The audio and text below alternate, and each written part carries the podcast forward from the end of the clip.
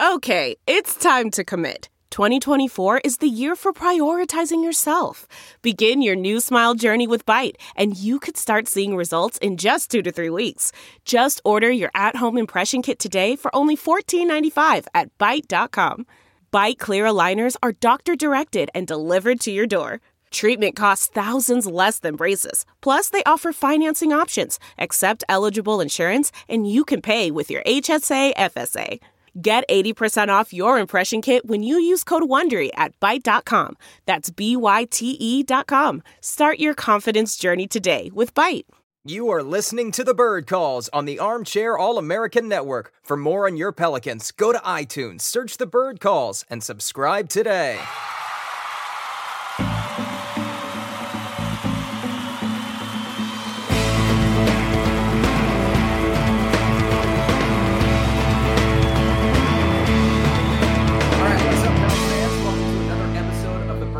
Podcast. I'm your host, contributor to the bird rights dot com, Preston Ellis. Apologize again for the echo.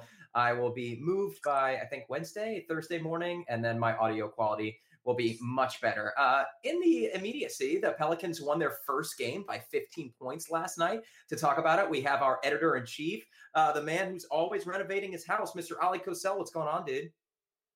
Nothing. I'm getting over this flu that I picked up a few days ago. I wasn't even able to go to the game yesterday. Oh, really? That sucks. Are you feeling better? A little. That's not going to, no more detail than that. We don't need one. that's that's all we need. All right. You just heard him, the host of Hard in the Paint, uh, contributor to the bird rights dot com as well as Crescent City Sports, Mister David Grubb. What's up, dude? Dude, having a great Friday so far. You know, great Halloween last night with the with my daughter, too, and, and she was happy. So what more can you ask? You get a win. Everything's good. I know. And speaking of everything being good, you guys, we're ready for our first uh, live read of our newest sponsor, Manscaped. Now, you know that feeling when you drive down a nice neighborhood and you see that one beautiful lawn just perfectly trimmed? What must it feel like to come home to that lawn, knowing the work you've put in, the pride that comes with it? Well, Grub, the same applies to your body. Keeping yourself properly trimmed and smelling great not only gives you the confidence to step up when you need to, it might surprise and delight your partner. So use Manscaped. Manscaped is number one in the men's below-the-belt grooming. The Lawnmower two point oh has proprietary skin-safe technology so you won't nick or snag your nuts. And don't use the same trimmer on your nuts that you use on your face because, Ollie, that's just gross. So stop that. So right now you get twenty percent off with free shipping by using the code ARMCHAIR at manscaped dot com. That's ARMCHAIR is that code. twenty percent off with free shipping. It's a great Christmas present, too. Always use the right tools for the right job. Your balls will thank you. What about you, Ali? Have you tested out your kit yet? This is so hard to do. Uh, no, I have not, Preston, but it is beautiful. I, I must admit, uh, Shannon was giving me grief the other day, so I, I do. I have to use it. I have to try it, and I'll get back to you. All right. What about you, Mister Grubb? Yeah, uh, yeah, yeah. Uh, and that thing is is is comfortable. You know, you, you always get worried, like you said, you don't want any nicks or, you know, irritation.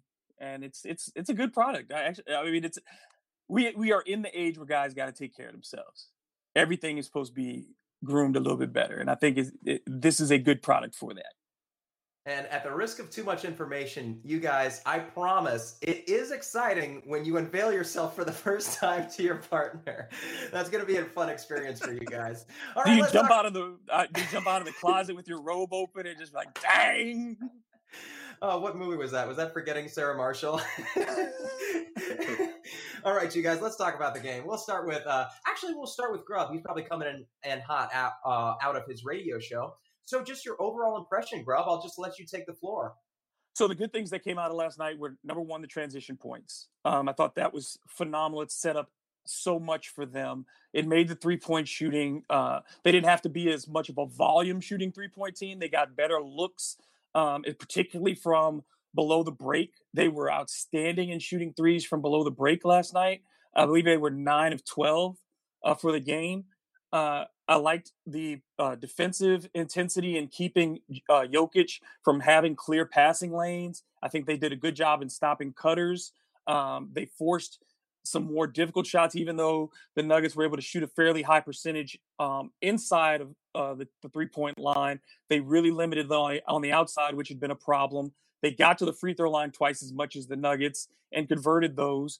And in particular, when you get Jahlil Okafor getting double-figure free throw attempts, when you get Brandon Ingram getting double-figure free throw attempts, and you get Frank Jackson not only shooting the three ball, but attacking the rim in a very decisive manner, those are all really good developments. And then again, just, you know, taking the box score out of it, seeing in the impact that Lonzo Ball has on this offense and um, – And, and just creating opportunities, creating so many of those free throws opportunities was huge. And then getting Jrue Holiday back to start getting into the groove. It wasn't his best game. He made some questionable decisions, but having him out on the uh, and available is far better than not having him. Yeah, there's a, a lot to dissect. Grubb got to a, a good bit of it. Uh, I think we should start with the rotations, which is something that Grubb was talking about before we lost him a minute ago, uh, Ali. And Gentry commented about this during and after the game, uh, starting Nicola Melli and Jahlil Okafor uh, at the four and the five with Brandon Ingram at the three. And he said that the starting lineup will continue to evolve as the season goes along. What did you see from that starting lineup? Is it something you'd like to see again? Or do you think this is purely something that's going to evolve based on matchups?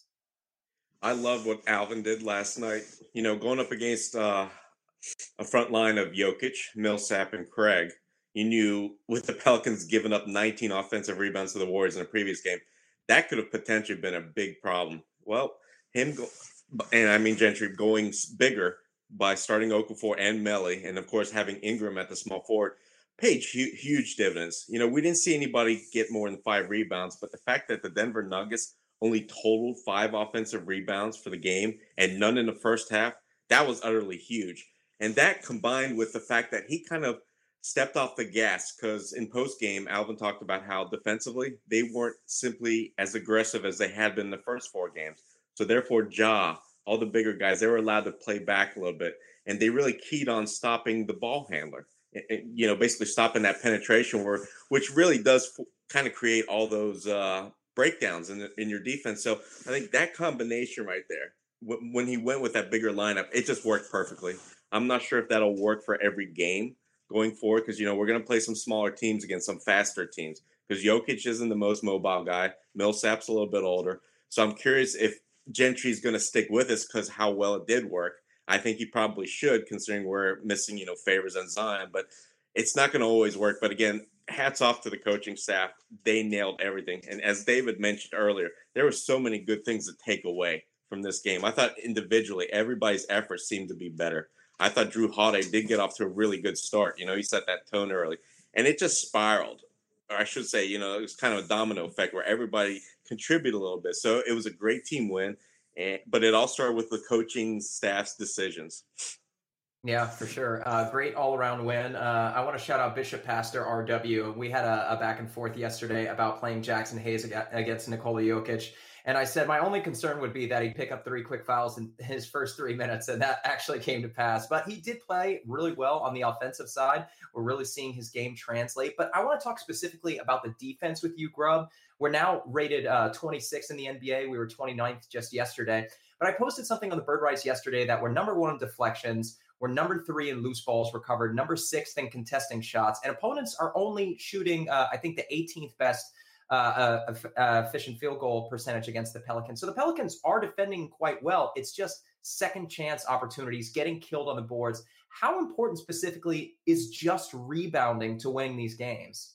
It's so important for them because it's what sparks everything. Um, when they can't rebound, and you're constantly giving up second chances, and you're having to play defense for forty-five seconds, forty-eight seconds, because you've given up um, those second chance opportunities, that's when guys break down. You know, that's when they make mistakes, is on that second one, because you're in recovery mode. The ball bounces a certain way, and everybody's trying to relocate their man. Uh, and so when you keep people off the glass, you you know, number one, you get the ball back, and then number two, you don't put yourself in these positions with guys who are still learning their roles defensively, learning each other defensively. You don't put them at a disadvantage. The the biggest thing for the Pelicans has just been stopping people in the paint and not giving up those opportunities and keeping people away from the free throw line. And a lot of that was because Derek Favors is, that was hurt and is still hurt. And a lot of that is that you don't have great interior defenders. But you saw last night they were able to compensate for that with the length that they started to have Jrue back out there, to have Lonzo out there and to have Ingram at the three, like you said, those are the things, having the length that they have, having the quickness they have, that's why they get so many deflections. And that's what we thought coming into the season is that they would be able to do. It's just that the back line has been so messed up due to injury and due to the rotations that they've had to go with, that that weak link has been the biggest, uh, you know, anchor on the defense. Yeah, and we'll have to talk about Derek Favors a little bit later because we have two prominent people that we need to talk about right now, Ali. And I think you and I have both been leading the Frank Jackson hype train more than most. I'll still point out, until he's not anymore, that he's number one in offensive rating in the N B A right now.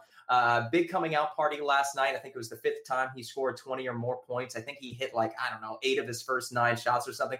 He was just on fire. He was confident, but he also was poised. He wasn't rushing anything. He wasn't overplaying, over pursuing as we're used to seeing. He just seemed collected. He knew what he wanted to do, and he asserted himself. Ali, what did you see from Frank? Yeah, real quick, Preston, I want to ask you, where you, what is your parameters you set up? Because you talk about him being first or second. But then I see him listed as tenth. Are you just weeding out guys that don't play many minutes, or what is it? You're calling me out on air. I have no, we got to, if you're going to say it, I want to know what it is. Yeah, so I'm not including players who have played only two games or fewer. If you've played okay. at least three games, then Frank Jackson is tied for number one with Ben McLemore, with Nickeil Alexander-Walker being number two. But yes, there are like six or seven other guys who have only played in one game who are ranked ahead of him. Gotcha. Well, getting back to your question.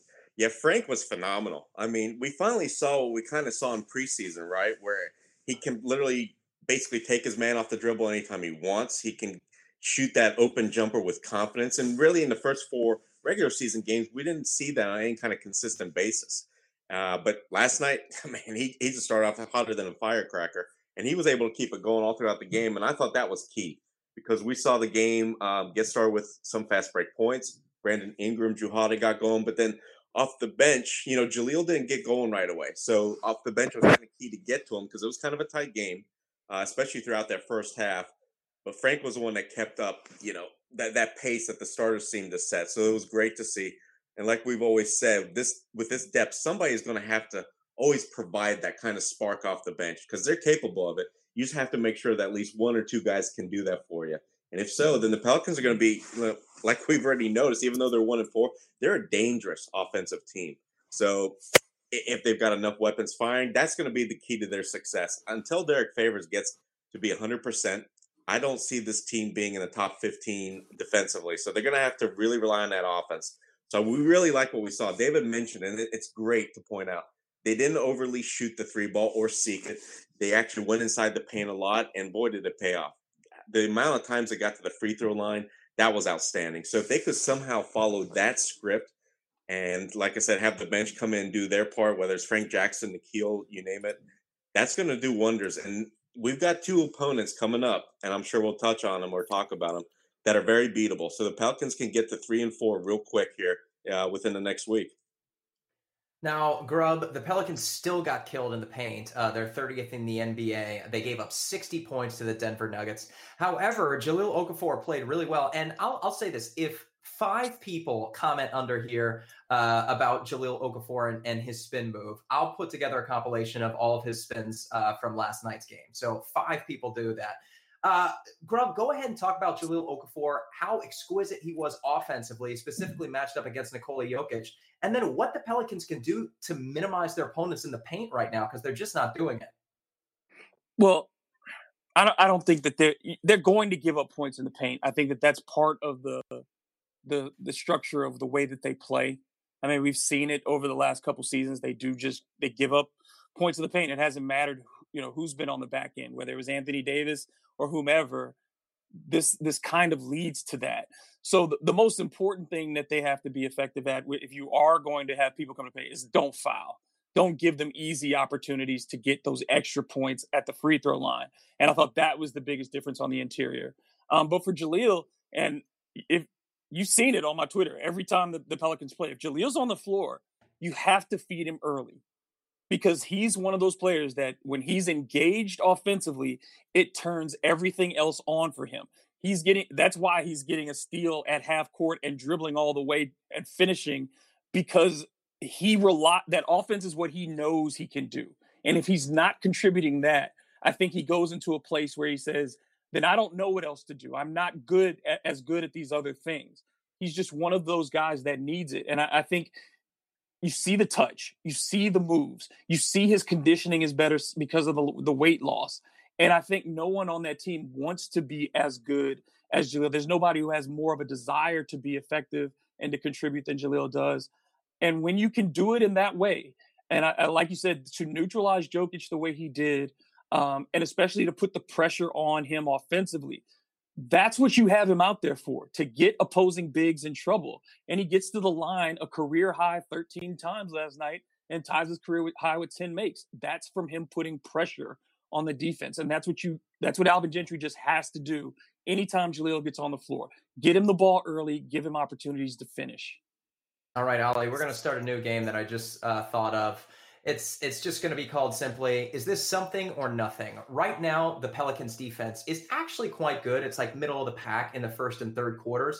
But in the second quarter specifically, and also in the fourth quarter, they're a bottom five team. Why are the Pelicans so bad defensively in second and fourth quarters?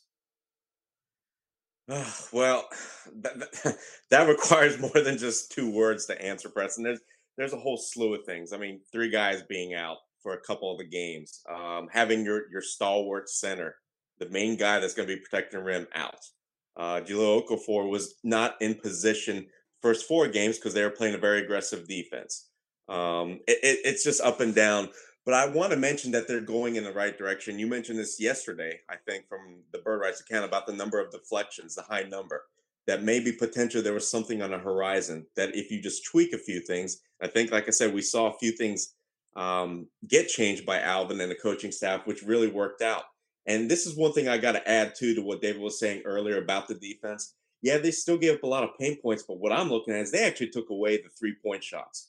Denver loves to shoot that perimeter shot, right? So for the Pelicans, just to be able to take one of those two away, that's huge. And the fact that they only put them on the line for sixteen free throws, that's outstanding. I will give up sixty points. I will give up that, what was it, the disparity of twelve every time if you can limit, you know, good three-point shooting teams to uh, twenty-six threes and sixteen free throws.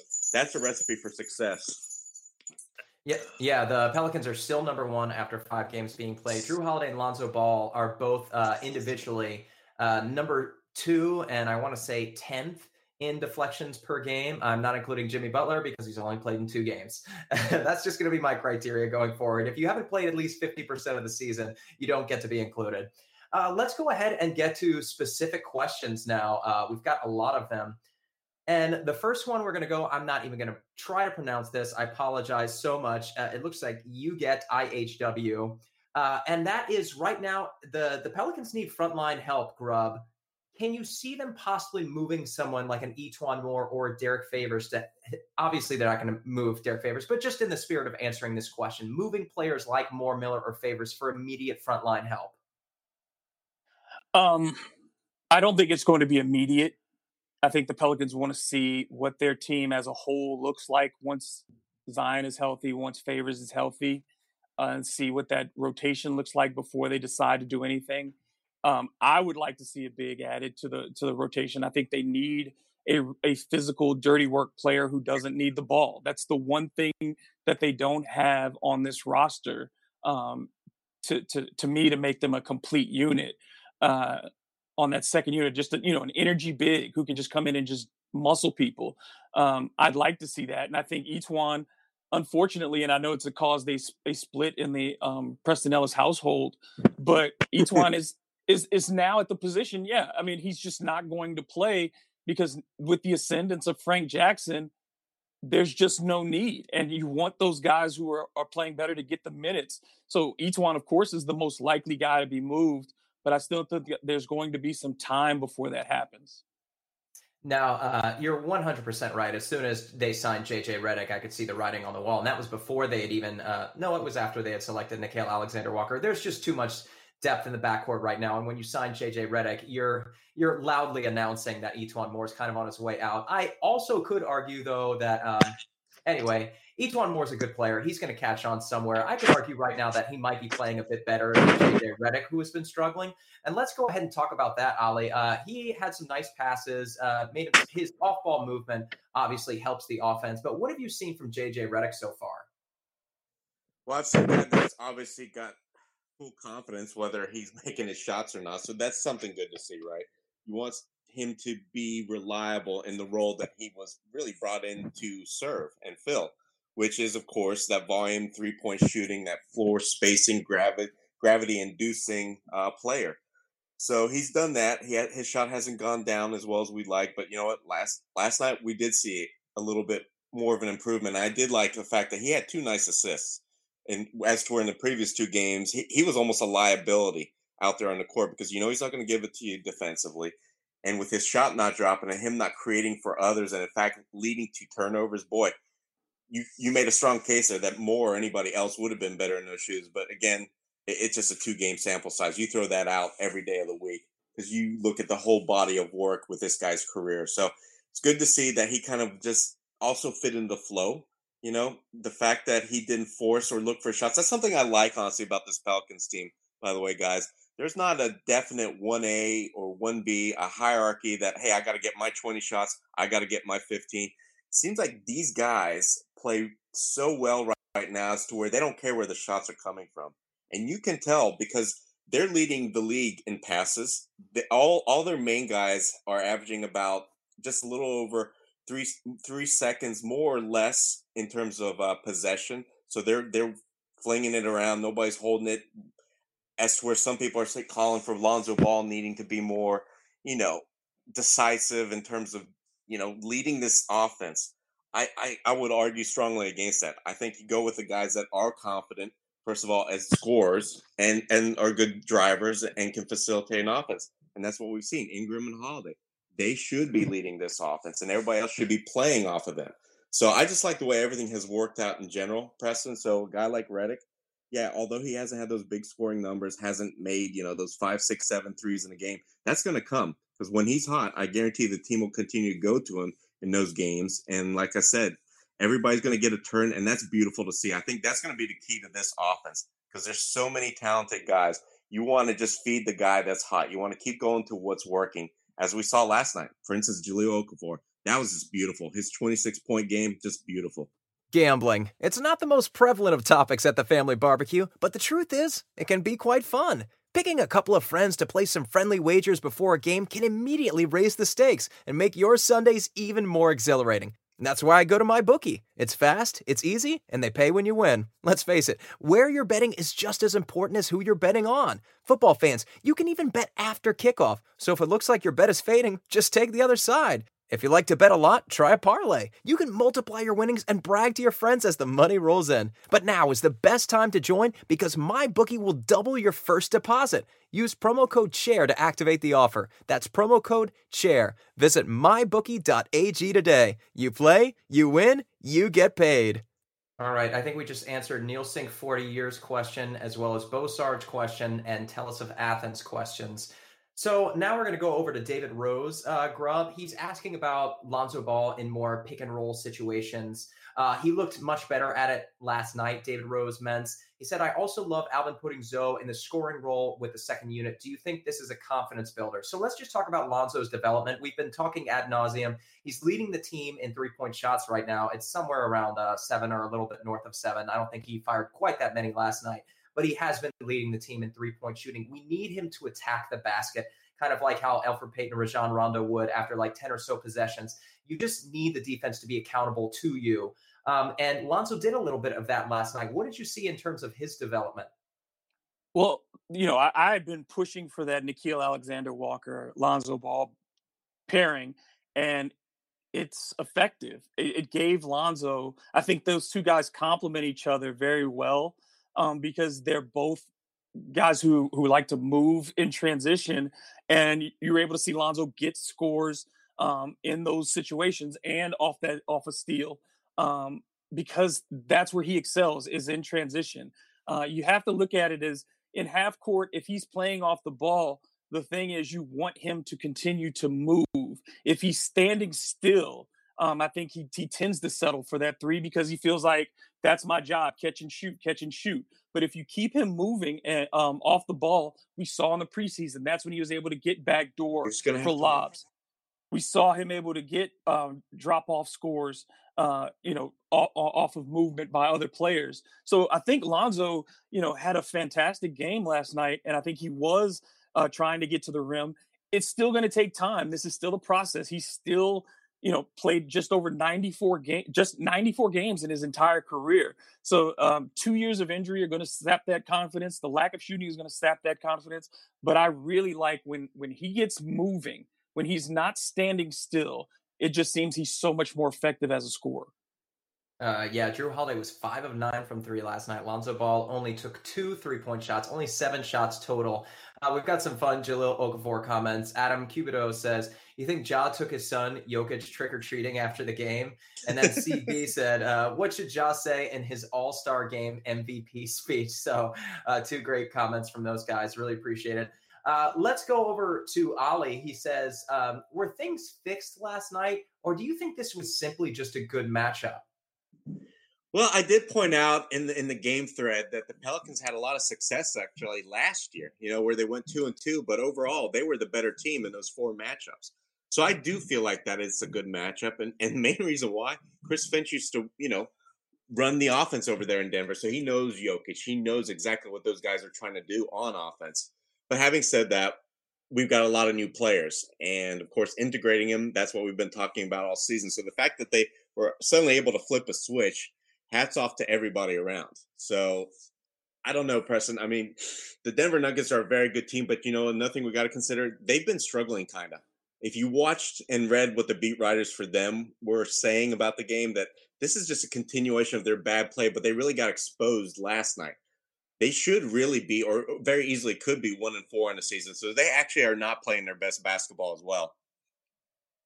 Oh, then we just met them at the right time. This is from Gito. He says, when are we going to max Brandon Ingram? Um, unfortunately, Gito, that uh, that timeline has passed. I think that was the Monday before opening night, October twenty-first. But the good news is that he will be a restricted free agent. So no team can come and steal him from the Pelicans. The Pelicans can simply match any offer that's made to him. But you would think at this point that they would just give him the deal that he wants as soon as the uh, the season expires or whenever um, he's eligible to be extended.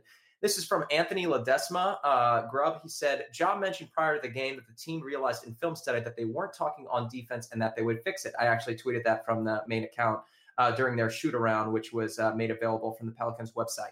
He said he heard more talking, but maybe it was just brought to his attention. Did you guys hear more communication going on the defensive side of the floor, David?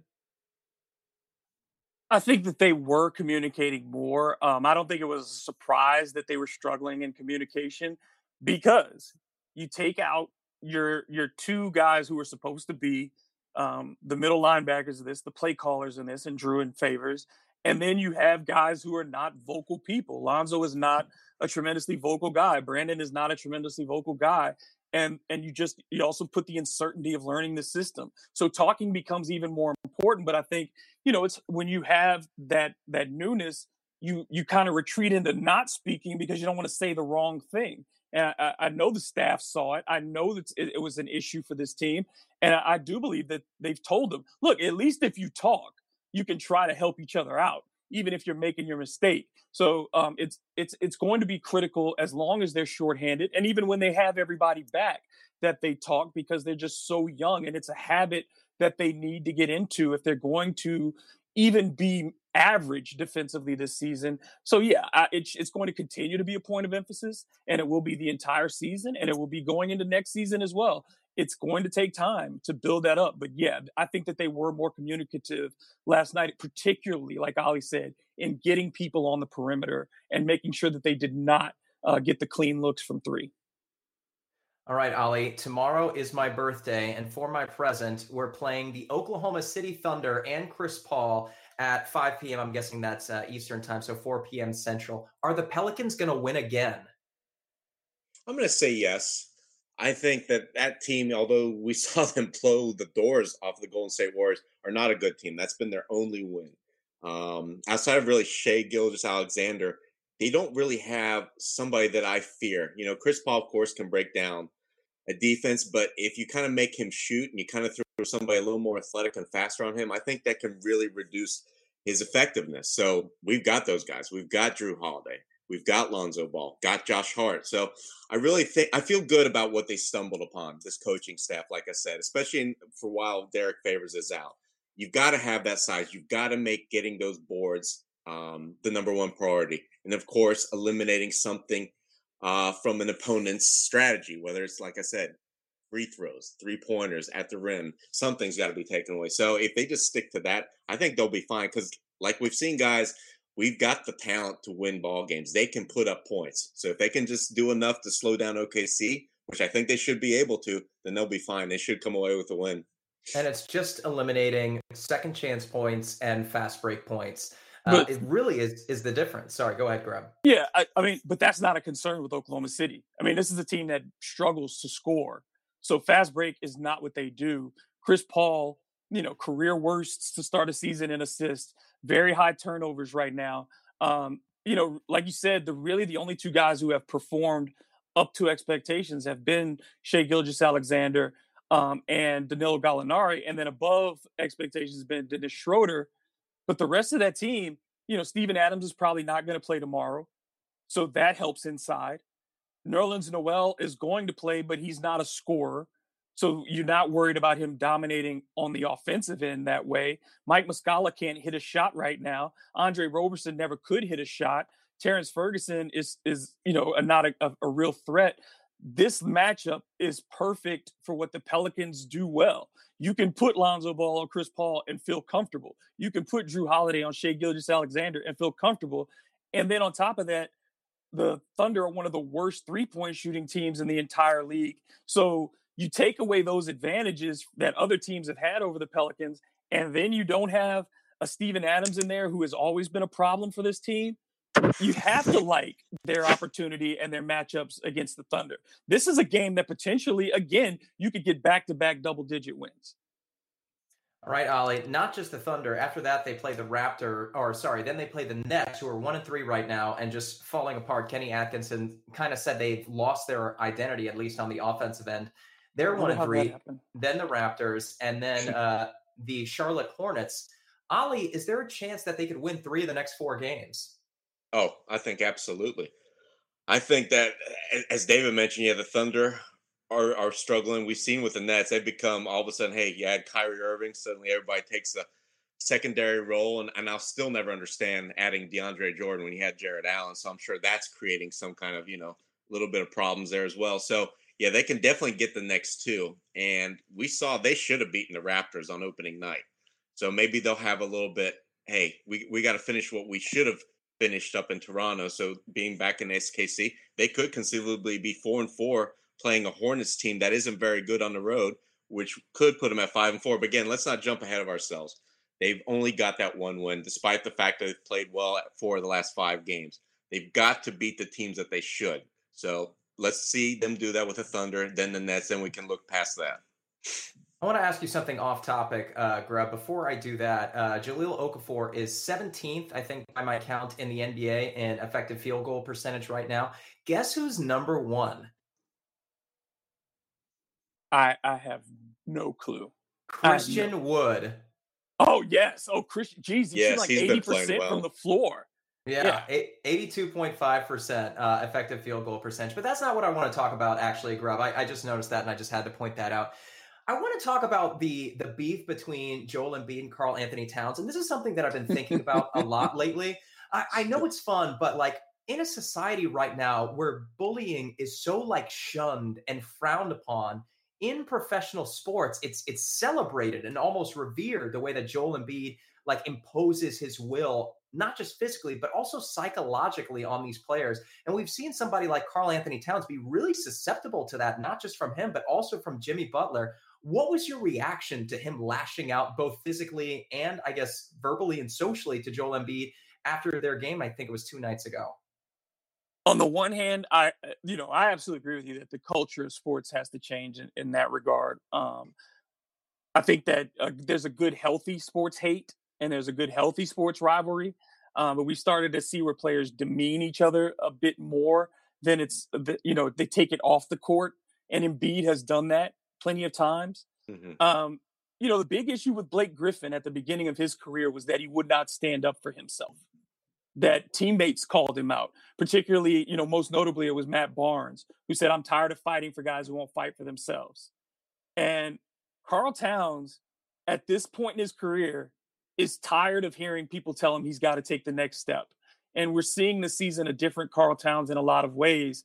And I was glad to see him assert himself in that manner, because in a lot of ways, I think Embiid is a guy who needs to be popped to, to you know, every once in a while, whether it's, you know, during the course of the game where the way you play him, or just, you know, emotionally to let him know that this, you're not standing for this. Because I think he does want to bully people, but at the same time, he's not always the most effective at backing it up. When your when your best insult is make it to the second round of the playoffs, yo, Joel, maybe it's time to try something else. You know, win games, man. Get your team to a different level, and then can focus on the talking. But I have no problem with Karl-Anthony Towns standing up for himself. And really, he took on both guys. He took on Simmons and um, Embiid, and I was happy for him. I was glad he did that.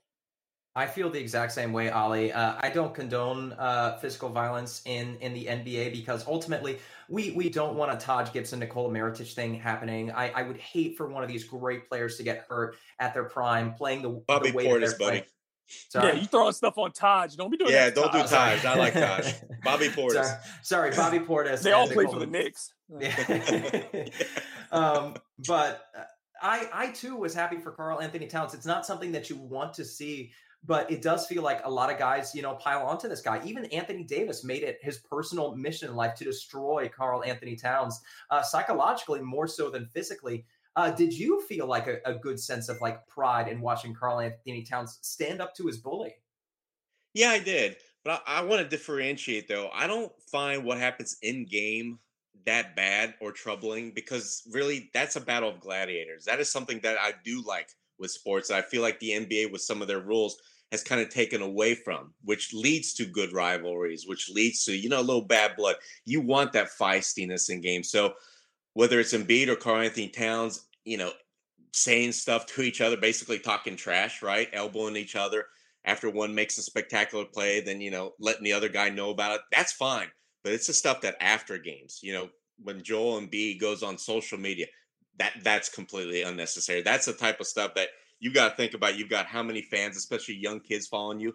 And that's kind of the image you're portraying, is that, hey, I'm a bully on the court and off the court, because then you are really a bully, right? What happens on the court, I feel like, should be separated from everything you do outside of it. So, yeah, it was great to see with Karl-Anthony Towns, but I got to admit, I was disappointed in his teammates, Preston. When Ben Simmons had his arm around his neck, you know, and he everybody's talking about he's tapping out. Well, we learned I don't he think Ben Simmons was actually doing all that, but he's got teammates just kind of jogging back like they probably did defensively for Flip Saunders and all those other teams, and why the Memphis or Minnesota Timberwolves always get grief for not giving effort. We kind of saw it on that play, because they didn't even want to get back to help their own teammate, their best and biggest star.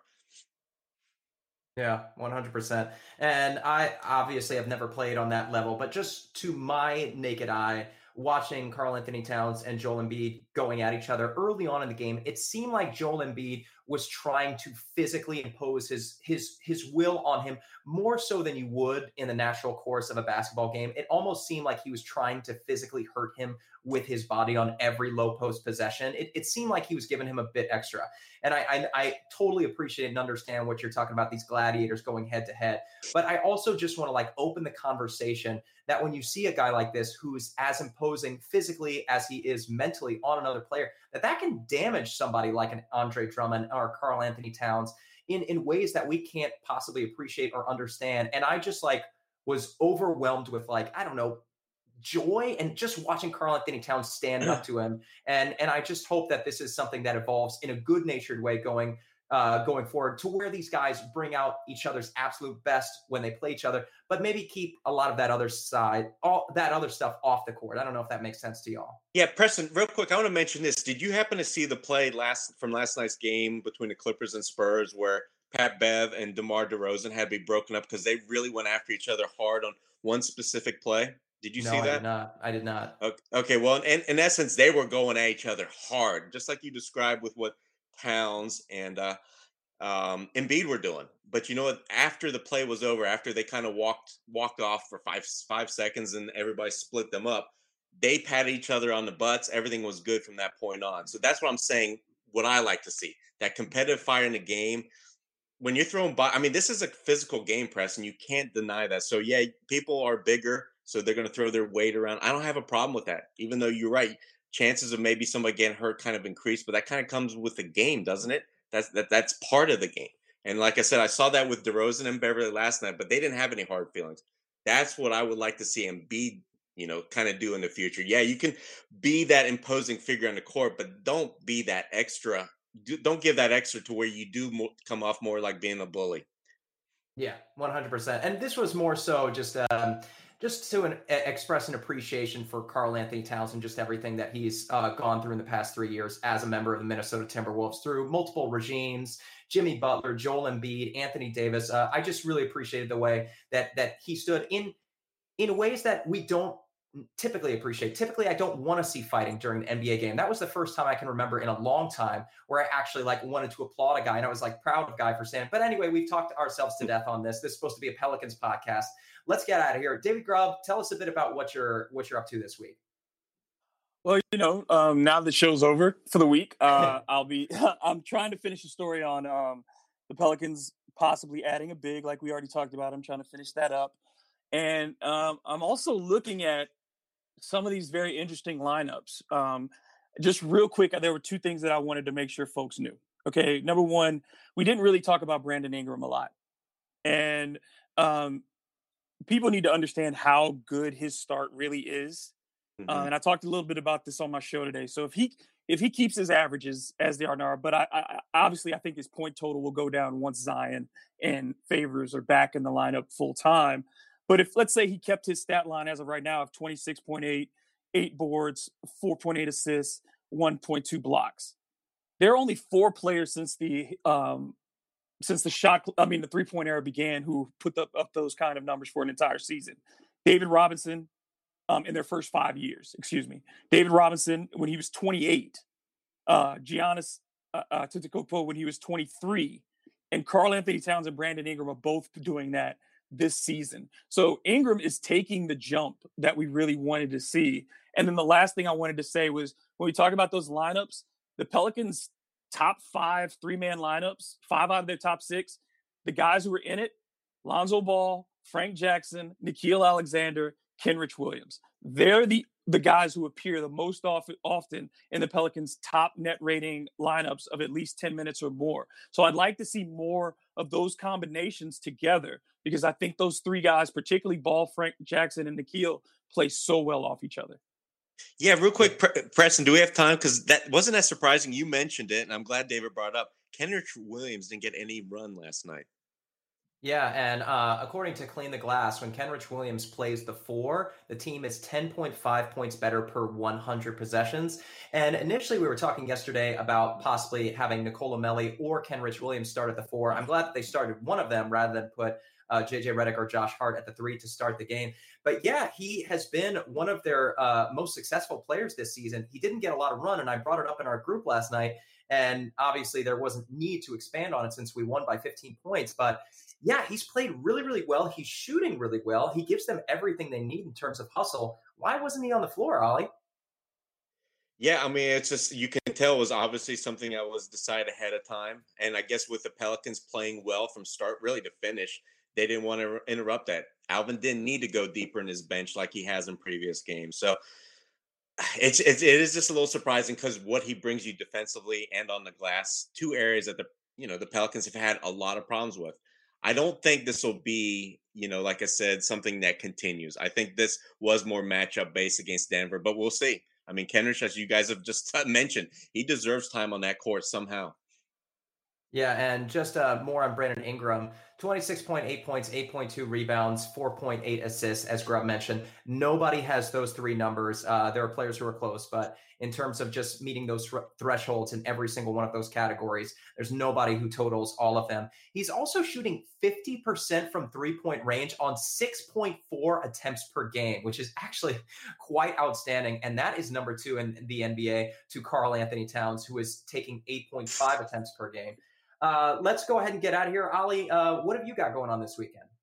Well, I'm going to be covering the next game, the O K C Thunder. So preview recap by me. I'm going to try and get something else done too, because there's a lot of interesting things to dissect from that Nuggets game. But I'll probably wait to see if we can get another uh, win, and therefore maybe uh, a little bit more, you know, um, better perspective on where the Pelicans are headed, like with the three-point shooting, the defense, and stuff like that. I'm glad David's already doing the lineups. So, yeah, we we just need to start doing writing more articles like that. Okay, great stuff. Thanks, everybody, so much for listening. I apologize again uh, for my audio quality. It'll be back to normal next week. Uh, remember, if you like us, just give us a hand, uh, retweet this, share with your friends, comment, uh, just spread it to more and more uh, listeners across the Pelicans community. We really uh, appreciate any help you can get. In the meantime, hopefully we can rattle off a couple of wins here, get Zion back. Uh, it is November, and that means that this possibly could be the month of Zion. We're hoping for that November twenty-seventh date with the Los Angeles Lakers would possibly be his return, but we'll see. For now, let's dance. Let's go, Pels.